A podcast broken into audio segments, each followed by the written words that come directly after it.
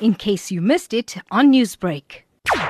The Catholic leader said he will soon write to 300 other Indian archbishops of his concerns over attacks on religious minority groups being largely ignored by India's ruling BJP party or BJP. When I meant a turbulent political scenario, definitely what we have been experiencing in the recent months, for instance, the necessity of four Supreme Court judges going to court, and sometimes uh, rapes and murders and uh, lynching incidents, all that that has been there. So what I have asked for is not that some leader should be confronted or anything of that sort. What I have said is just the Catholic community under my jurisdiction, we should pray and we should observe a weekly fast and prayer. Couto's letter brings to fore tensions between Christians and Hindus. BJP spokeswoman Shaina NC taunted the Archbishop while her party colleagues sent out veiled threats. It's very wrong to try and mobilize castes and communities and to instigate them. You can definitely tell them to vote for the right candidate or the right people or the right party in terms of development, but to suggest that vote for one party and not another and term yourself as secular versus pseudo secular, this is unfortunate and it needs to be condemned in totality. Do understand that the Bharatiya Janata Party is the only party that doesn't play appeasement politics. A recent report said 2017 had been the most traumatic year in a decade for Indian Christians.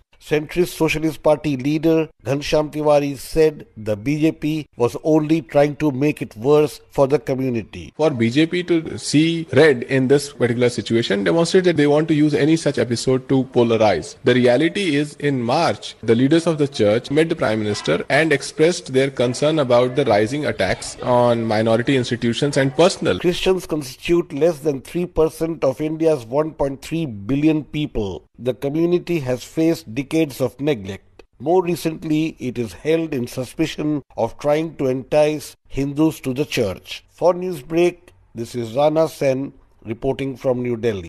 Newsbreak, Lotus FM, powered by SABC News.